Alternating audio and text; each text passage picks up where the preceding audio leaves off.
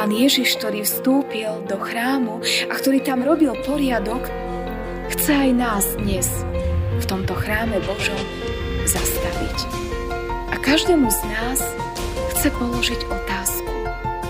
Som ja pre teba na prvom mieste? Alebo je tam už niečo iné? Presne to totiž môžeme vidieť v tom Ježišovom horlení za to, aby chrám Boží bol domom modlitby. Aby Božie veci boli na prvom mieste a potom tie ostatné až na druhom.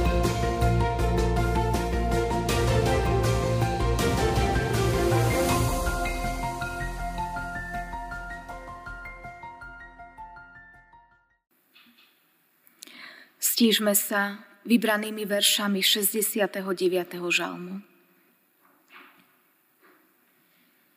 Svojim bratom stal som sa cudzím, synom svojej matky cudzincom. Lebo horlenie za tvoj dom strávilo ma. Útržky tvojich tupiteľov padli na mňa. Keď som plakal a postil sa, bolo mi to na potupu. Keď som vzal vrece na seba na miesto šiat, Stal som sa im porekadlom. O mne rozprávajú tí, ktorí sedia v bráne i piesne pijanov opojného nápoja. Ja sa však modlím k Tebe, hospodine, v čase príhodnom. Bože, pre svoju veľkú milosť ohlás mi, pre svoju vernosť a pomoc. Amen. Milosť vám a pokoj od Boha nášho Otca a od nášho Pána a Spasiteľa Ježiša Krista. Amen. Milé sestry, milí bratia, vypočujme si slova písma svätého, ktoré budú slúžiť ako základ kázne, ktoré čítame z Evanielia podľa Jána, z druhej kapitoly, kde v 13. až 22. verši v Božom mene čítame tieto slova. Blížila sa židovská veľká noc a Ježiš išiel do Jeruzalema. V chráme našiel ľudí, čo predávali voly, ovce a holuby i peňazomencov, ktorí tam sedeli. A urobil si byt s povrázkou – Vyhnal z chrámu všetkých, aj ovce a boli, peňazomencom rozhádzal peniaze a poprevracal stoly. Tým, čo predávali holubice, povedal, odneste to odtiaľto. Nerobte trhovisko z domu môjho otca. Tu sa rozpomenuli jeho učeníci, že je napísané. Horlenie za tvoj dom ma zožiera. Prehovorili teda Židia a povedali mu, aké znamenie nám ukážeš, že toto robíš? Odpovedal im, zborte tento chrám a za tri dní ho postavím. Na tomu Židia povedali, 46 rokov budovali tento chrám a ty ho postavíš za tri dní? Ale on hovoril, o chráme svojho tela. Keď potom stal z mŕtvych, rozpomenuli sa jeho učeníci, že toto povedal a uverili písmu i slovu, ktoré povedal Ježiš. Amen. Toľko je slov písma svätého. Pán Ježiš chádza do chrámu, pretože je blízko Veľká noc. Chcel aj on dodržať všetky pravidlá, ktoré dodržiavali ľudia. Chcel vstúpiť do Božieho domu. Chcel byť bližšie svojmu otcovi. Chcel sa tam modliť. Aj my sme pred veľkonočnými sviatkami. Aj my chceme byť bližšie Pánu Bohu. Aj my sme sa sem prišli modliť. Prišli sme počúvať Božie slovo. Ako sa však cítil pán Ježiš, keď vošiel do chrámu? Nie tak, ako my. My, keď sme sem prišli, mali sme čas pred začiatkom slúžie Božích sa stíšiť, v tichosti sa zamyslieť, pripraviť sa na to, čo nás tu teraz čaká. Keď však Ježiš vošiel do chrámu, bol tam ruch. A nie len preto, že tam bolo veľa ľudí, ale hlavne preto, že tam nebolo všetko tak, ako malo byť. Chrám Boží mal byť miestom stretnutia s Bohom. Tento veľký chrám, nádherný, skvostný, bol podelený. Do jednej časti mohli vojsť iba muži, do ďalšej mohli výjsť ženy a do ďalšej mohli vojsť cudzinci, ktorí sa tiež chceli stíšiť pred Pánom Bohom. Tento obrovský chrám bol teda pripravený na veľa ľudí, ale mal tam poriadok a systém. Ale tento poriadok a systém, ako bol tento chrám pôvodne zamýšľaný, bol narušený. Pretože z časti, ktorá bola určená pre cudzincov, ktorí tiež mali právo vojsť do špeciálnej časti chrámu, sa stalo trhovisko. Pôvodne to bolo myslené dobre. Prečo sa v tejto časti stalo trhovisko? Pretože keď chceli Židia predstúpiť pred Pána Boha a priniesť Pánu Bohu obeď za svoje hriechy, potrebovali priniesť zviera.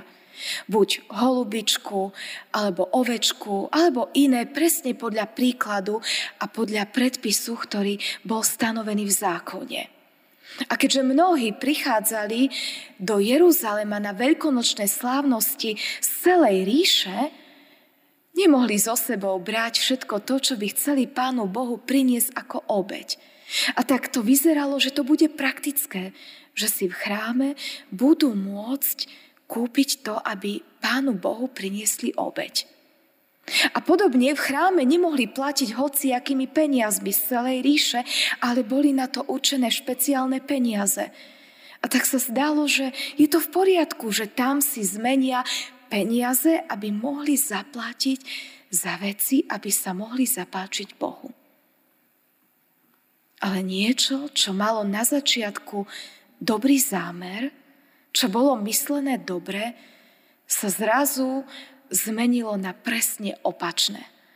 Zrazu z toho, čo malo poslúžiť k dobrému, sa stal biznis. Nastal tam neporiadok a chaos a vlastne celé to nádvorie, ktoré bolo určené pre pohanov, ktorí hľadali Boha, bolo zaplnené predávajúcimi a kupujúcimi. A tí hľadajúci Boha a útočisko tam nenašli žiaden priestor. A tak keď pán Ježiš vstúpil do tohto nádvoria, bolo mu veľmi ľúto tých hľadajúcich ľudí, ktorí prišli načerpať. Ktorí boli smutní, ktorí boli zarmútení, ktorí boli biední a hľadali útočisko a nádej. Ale nič také tam nenašli. V podstate sa tam ani nezmestili, pretože celé námestie bolo zaplnené biznisom. A keď toto pán Ježiš videl, veľmi sa rozčúlil. Nahneval sa. A je to pre nás také divné. Ježiša, ktorý prináša väčšinou pokoj, ktorý prináša nádej a lásku, je pre nás divné vidieť rozčúleného a nahnevaného, ktorý si splieta s povrazov bič, ktorý vyháňa ľudí z chrámu a ktorý ho čistí. Ale keď sa pozrieme na to, Ježišovými očami, ani sa nečudujeme, že je rozčúlený, že chce urobiť poriadok. Robí to právom. Právom poukazuje, že zrazu na mieste modlitby sa deje niečo úplne iné. A tak sa aj my dnes môžeme zastaviť a zamyslieť sa nad svojim životom. Veď pôvodne ani Židia, ktorí chceli pomôcť tým ľuďom, ktorí zďaleka prichádzali, to nemysleli zlé. A tak z jedného stánku, z druhého, z tretieho sa stalo trhovisko. Možno aj my sme v mene dobrých vecí začali v svojom živote robiť niečo podľa svojich predstav a mysleli sme si, že je to správne. A potom možno časom sa k tým správnym veciam pridružila druhá, tretia, štvrtá, piatá správna vec a my možno sme sa tými správnymi vecami v úvodzovkách stialili od Pána Boha. A možno aj my dnes, pred veľkonočnými sviatkami, sa potrebujeme zamyslieť, ako je to s našim srdcom. Nepotrebuje náhodou aj naše srdce prehodnotiť, očistiť, Nepotrebujeme sa aj my zastaviť? Pán Ježiš, ktorý vstúpil do chrámu a ktorý tam robil poriadok, chce aj nás dnes v tomto chráme Božom zastaviť. A každému z nás chce položiť otázku. Som ja pre teba na prvom mieste? Alebo je tam už niečo iné? Presne to totiž môžeme vidieť v tom Ježišovom horlení za to, aby chrám Boží bol domom modlitby. Aby Božie veci boli na prvom mieste a potom tie ostatné až na druhom. Verím, že my nepotrebujeme zažiť až taký rozruch, ako zažili ľudia, ktorí videli rozčúleného Ježiša ktorí zažili šok, že Ježiš tam robí zrazu chaos, všetkých vyháňa a prevracia stoly. Verím, že my dnes zažijeme stíšenie a očistenie svojho srdca v tichosti. Môžeme totiž hľadiť na pána Ježiša ako na toho, ktorý prišiel, aby naše srdce upratal. Keď pán Ježiš robí neporiadok v chráme, prichádzajú za ním Židia a hovoria, čo to robíš, veď my sme si tu nastavili nejaký systém a ty nám ho všetko, všetok prevraciaš. Ukáž nám znamenie, že máš právo na to, že robíš tento chaos. A Ježiš im rozpovedal o prorockom znamení. Zborte tento chrám a za tri dní ho postavím znovu. A oni všetci sú rozčarovaní. Čo to tu hovoríš? Veď tento chrám budujú 46 rokov. Hneď sa im prezmietla história toho chrámu. Ako prvý chrám postavil kráľ Šalamún. Potom, ako ten prvý chrám bol zničený, keď tam prišli pohania, ako bol v ruinách niekoľko rokov, ako ho potom znovu opravovali, ako ho teraz Herodes znovu zveriaďuje. A oni hovoria, čo to ty hovoríš? Tento chrám, ktorý má veľkú históriu, ty chce zbúrať a za tri dní ho vybudovať? Ale oni vôbec nerozumeli, že Ježiš nehovorí o budove chrámu, ale hovorí v duchovnom slova zmysle.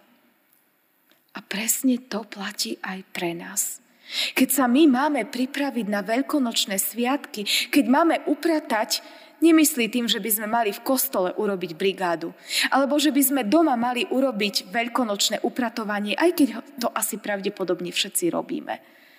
Ale myslí tým, aby sme si upratali svoje srdce. Veď na inom mieste je napísané, že my sme chrámom Ducha Svetého že v nás prebýva duch Boží a že my sme živé nádoby, my sme chrám. A ten chrám potrebujeme mať pripravený na to, čo sa bude diať. Keď potom pán Ježiš vstal z mŕtvych, rozpomenuli sa učeníci na toto proroctvo. Že Ježiš nerozprával o fyzickom chráme, ktorý by chcel zbúrať a za tri dní postaviť, ale že rozprával v duchovnom slova zmysle.